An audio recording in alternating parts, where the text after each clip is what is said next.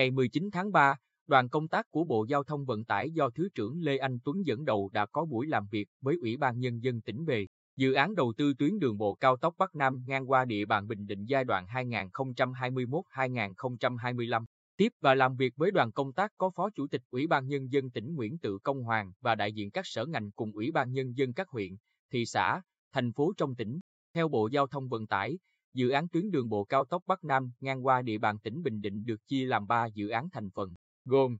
dự án từ Quảng Ngãi Hoài Nhơn, Hoài Nhơn Quy Nhơn, Quy Nhơn Tuy Hòa, tỉnh Phú Yên. Có hai phương án đầu tư xây dựng tuyến đường cao tốc Bắc Nam ngang qua địa bàn Bình Định. Trong đó phương án 1 xây dựng tuyến hướng phía đông, cách quốc lộ 1A khoảng từ 3 đến 4 km, dài 110 km và phương án 2 xây dựng tuyến hướng phía tây tỉnh, cách quốc lộ 1A từ 12 đến 35 km, dài 113 km. Nếu thực hiện theo phương án 1 thì khoảng cách giữa đường cao tốc đến các khu kinh tế, khu công nghiệp và trung tâm thành phố Quy Nhơn sẽ gần hơn, thuận lợi kết nối giao thông, thúc đẩy phát triển các ngành nghề trên nhiều lĩnh vực, tạo động lực phát triển kinh tế xã hội, nhưng lại ảnh hưởng nhiều dự án khác khi tuyến đường cao tốc đi qua địa bàn tỉnh. Nếu đầu tư xây dựng theo phương án 2 thì khoảng cách giữa tuyến cao tốc đến trung tâm thành phố Quy Nhơn sẽ cách khá xa. Phát biểu tại buổi làm việc, Thứ trưởng Bộ Giao thông Vận tải Lê Anh Tuấn và các thành viên trong đoàn đề nghị tỉnh Bình Định lựa chọn một trong hai phương án. Đầu tư tuyến đường bộ cao tốc Bắc Nam ngang qua địa bàn tỉnh để Bộ Giao thông Vận tải có cơ sở xác định đúng hướng đi.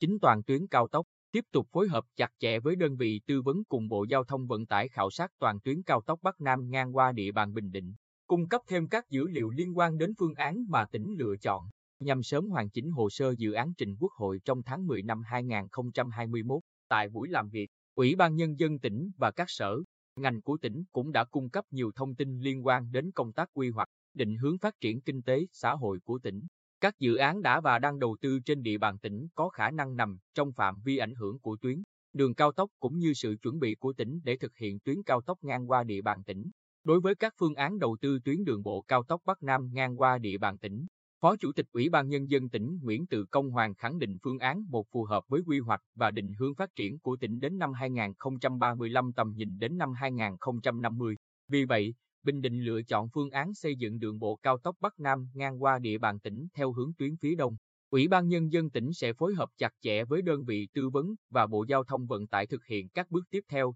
đảm bảo tiến độ của dự án.